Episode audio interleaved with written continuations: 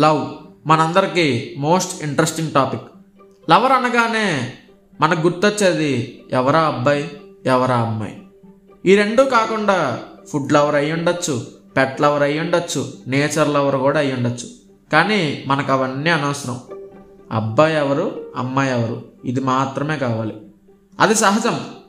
ఎందుకంటే మనందరికీ love stories అంటే అంత క్యూరియాసిటీ కాబట్టి. లవ్ అనే టాపిక్కే మనం మోస్ట్ ఎక్సైటెడ్గా మాట్లాడుకుంటాం. లవ్ని వాడకుండా సినిమా తీయలేం సినిమా చూడలేం. ఎందుకంటే మనకి ఏ స్టోరీలోనైనా సరే లవ్ స్టోరీయే కావాలి. కానీ లవ్కి ఈ మధ్య ఇంకొక ఐడెంటిటీ కూడా యాడ్ అయింది.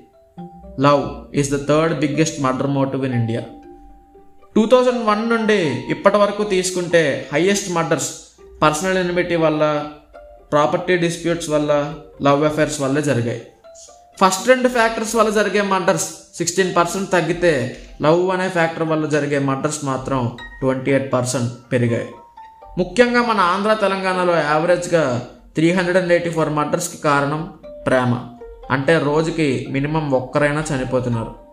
ఇన్ఫ్యాక్ట్ మన స్టేట్స్లో పగతోనో ఆస్తి తగాదాలతోనో కన్నా ప్రేమ వల్లనే ఎక్కువ హత్యలు జరుగుతున్నాయి. ఈ అమ్మాయి నాకు దక్కకుండా పోవడం ఏంటి అని కొందరు మా అమ్మాయిని వాడెవడో దక్కించుకుపోవడం ఏంటని ఇంకొందరు. ఎలాగైనా సరే రోజుకి ఒకటి తగ్గకుండా చూసుకుంటున్నారు. రోజు రోజుకి కొత్త రికార్డ్స్ కోసం ట్రై చేస్తున్నారు. ఇలా అయితే ఫ్యూచర్లో ప్రేమ అంటే గులాబీ పువ్వు కాదు తుపాకీ గుళ్ళే గుర్తొస్తాయి. లవర్స్ అంటే కార్నర్ సీట్ కాదు కోర్ట్ రూమే గుర్తొస్తుంది.